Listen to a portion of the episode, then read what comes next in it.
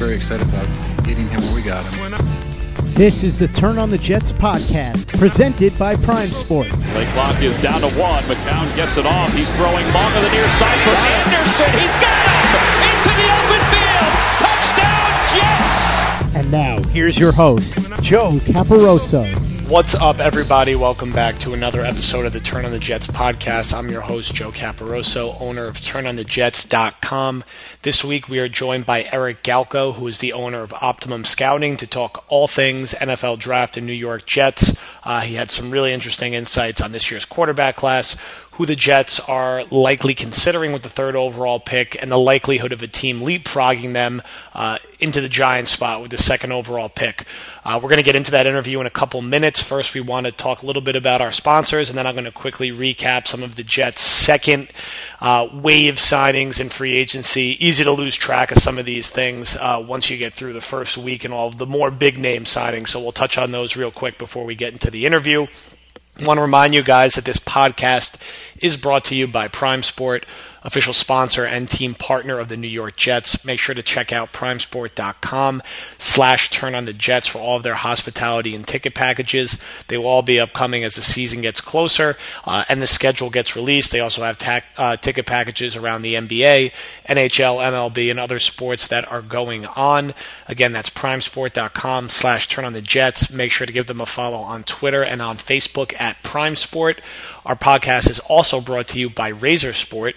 That's R A Z E R S P O R T dot com.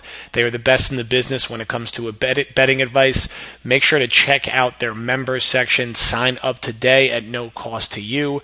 That's R A Z E R S P O R T dot com.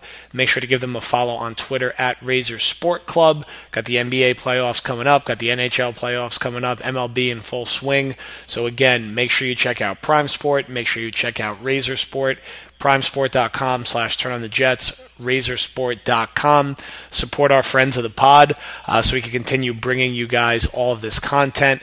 I think uh, as we've been promoting out over the past couple days, we're really kind of aggregating everything into this Turn on the Jets digital podcast network. We're going to have Play Like a Jet uh, running every Friday. We're going to have Stick to the Jets hosted by Connor Rogers running every Monday. We're going to have Draft Season hosted by Dalvin Osorio and Joe Malfa running every Tuesday.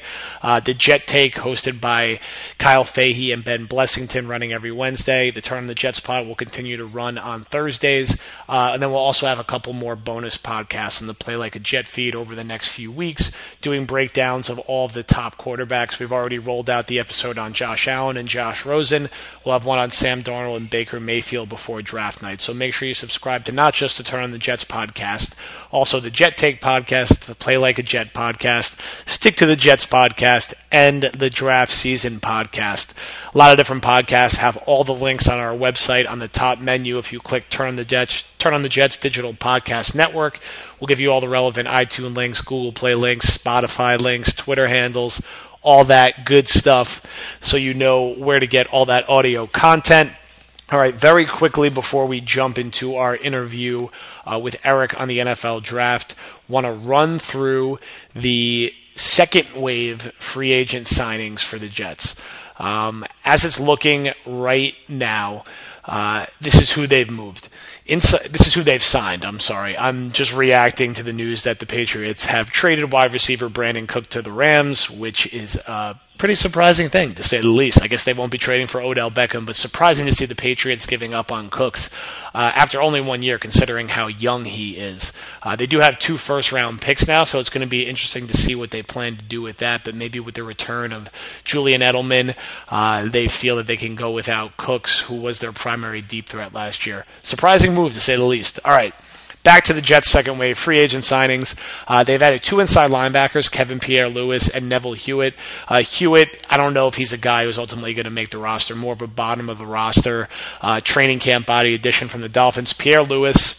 Uh, is most known for his special team ability and his ability to potentially be a nickel or sub linebacker. I think he's a guy that you could see replace Avery Williamson frequently on passing downs, and he got a decent sized contract for the Jets, uh, multiple years. You know, put in a few million dollars towards a guy who hasn't played a ton. So clearly, I think they envision a bigger role for him uh, than just being a special teamer. Uh, they also added outside linebacker uh, slash defensive end Brandon Copeland, a guy who's probably more of a rotational player in that front seven, especially since the Jets haven't brought back Kony Ealy yet. Also, another guy who's going to probably contribute on special teams, which is going to be a reoccurring thing with any of your second wave free agent signings. Uh, the Jets also signed center Travis Swanson, uh, who spent time with the Lions over the past few years. Does have a decent amount of starting experience, but was not very productive in that starting role. Uh, from everything you would read about him, he sounds basically like the Lions version of Wesley Johnson, which is ironic because I believe the Lions have actually signed Wesley Johnson to replace him. So I don't think Swanson's going to be pushing Spencer Long uh, for reps, but is more of a depth signing uh, up front. The Jets have added two tight ends, Clive Walford and Bucky Hodges. Uh, I would say Walford of the two probably has a better chance of sticking on the roster. Has you know played a decent amount of reps for the Raiders. Known for his pass protection. Is a big target in the middle of the field, but not someone who's going to be a full time player. Hodges is an intriguing prospect. He's a recent sixth round pick who hasn't taken a regular season snap yet, but has a kind of intriguing athletic profile. So I'm curious if he can make an impression in camp and find a way to stick on this roster. Obviously, tight end is wide open right now with those two guys, Jordan Leggett, Neal Sterling, um, and uh, who am I forgetting? Eric Tomlinson, of course. Ben Hartsock 2.0, uh, the Jets' primary blocking tight end. I also think you'll see plenty of Quincy Enunwa at the H-back.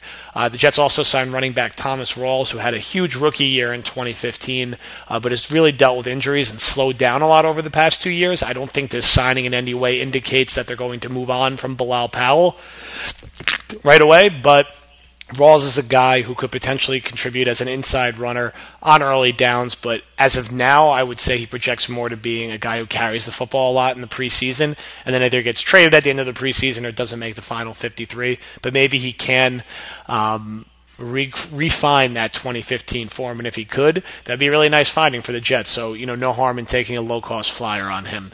Obviously, the Jets have also signed Terrell Pryor. This is a little bit more of a, a well known move. Pryor is going to be a guy who brings a ton of size and a big catch radius, particularly in the red zone.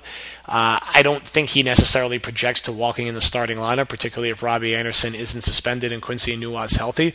But I think he's a good outside the numbers threat, a guy who was over a thousand yards only two years ago for the Cleveland Browns, and considering the price that the Jets got him on, a logical target to add some depth to their group of receivers.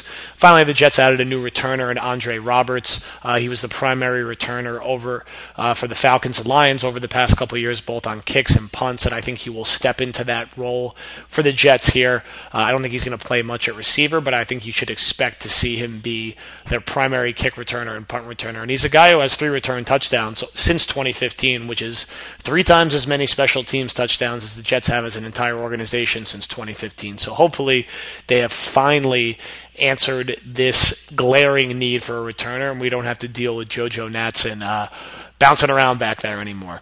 And we are now joined by our guest for this week.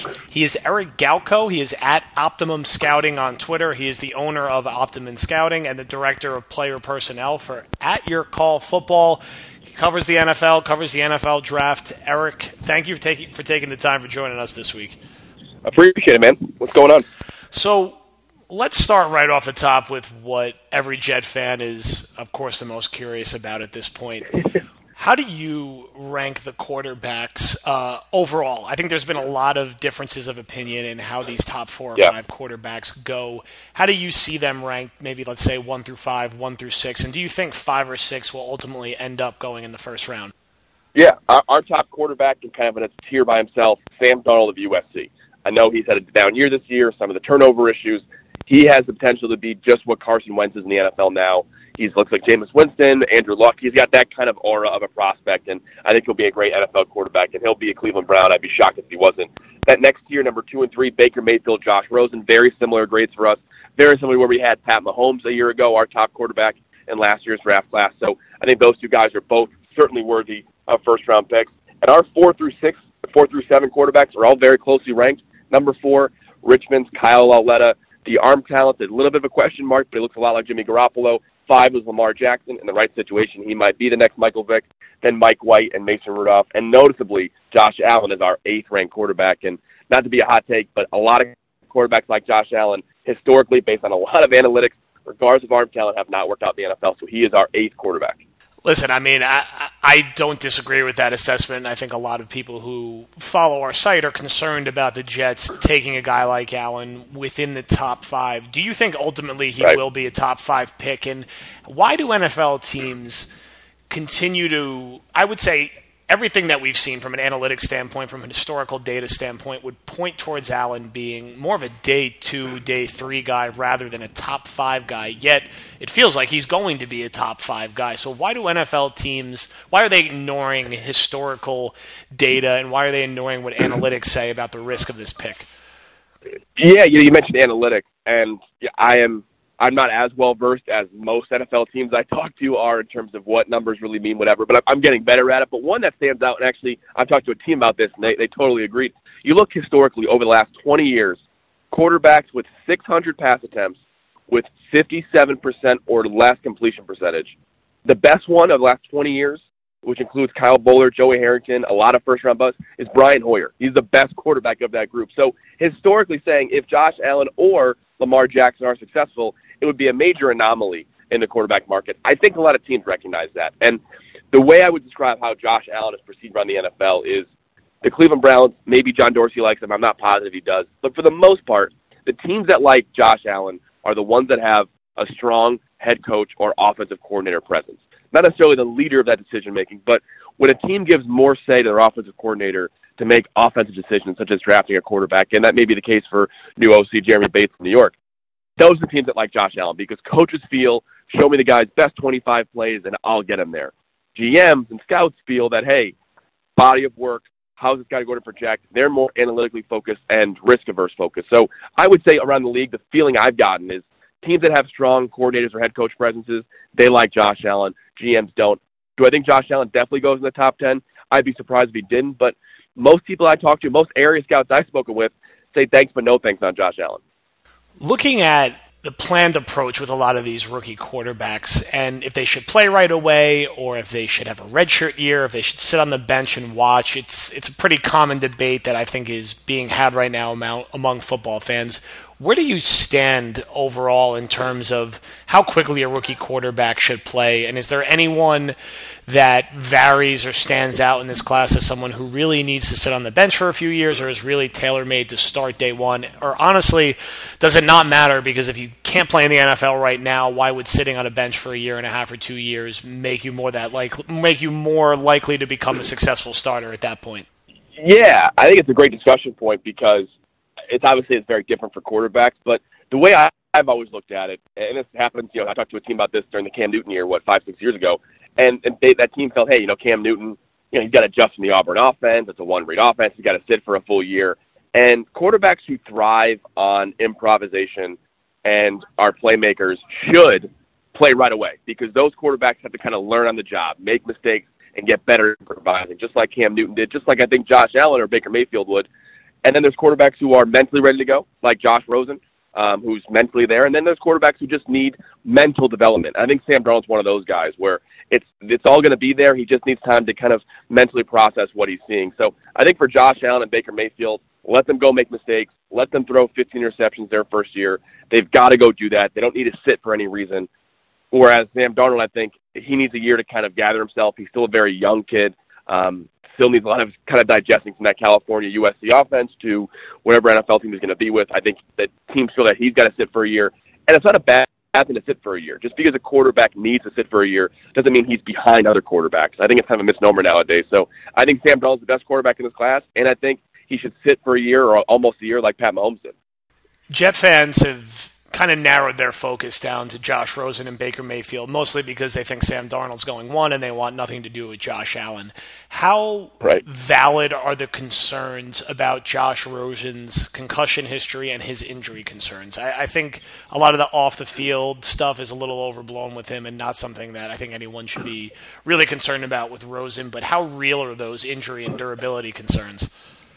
Yeah, you know, real quick on the character, I don't think it's going to be an issue. I've written before that it may be an issue, and that teams are having that discussion. And I think one thing that happens in the media sometimes is we we trans you know transition from teams having a discussion about a guy to teams disliking a guy. And it would be an inaccurate job by NFL teams to not meet Josh Rosen, see that he's willing to challenge what's going on. He's willing to speak up about issues. It's not necessarily a bad thing, but it's a discussion they want to have. And you know, the question for Josh Rosen's character, and the one I've always brought up is what happens when he has a game in the fourth quarter, his receiver drops two passes, and they lose the game. Is he going to blame himself or the receiver? I think he blames himself, right? What any good quarterback would do. But teams are asking those questions, I think, understandably so.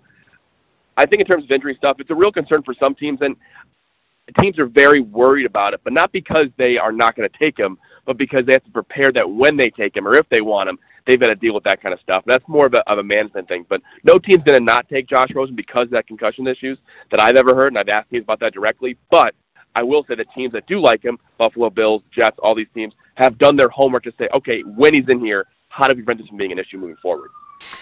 What are the odds that a team leapfrogs the Jets at number two? Whether it's Denver, whether it's Buffalo, whether it's a team we're not thinking of right now, how likely it is? How likely is it the Giants stay put at number two or back out of that spot? Yeah, you know the Bills have been trying. Um, I reported back in December of uh, of 2017 now, um, and the Bills were looking up for a quarterback. This was their plan all year long. They love Josh Rosen. They like Josh Allen they're kind of they were split last I've heard about which quarterback they like more, but those are the two guys I've been told they like, and maybe Baker Mayfield's in that mix now. But as of December, January, those were the two guys, and they have made plenty of calls to the New York Giants.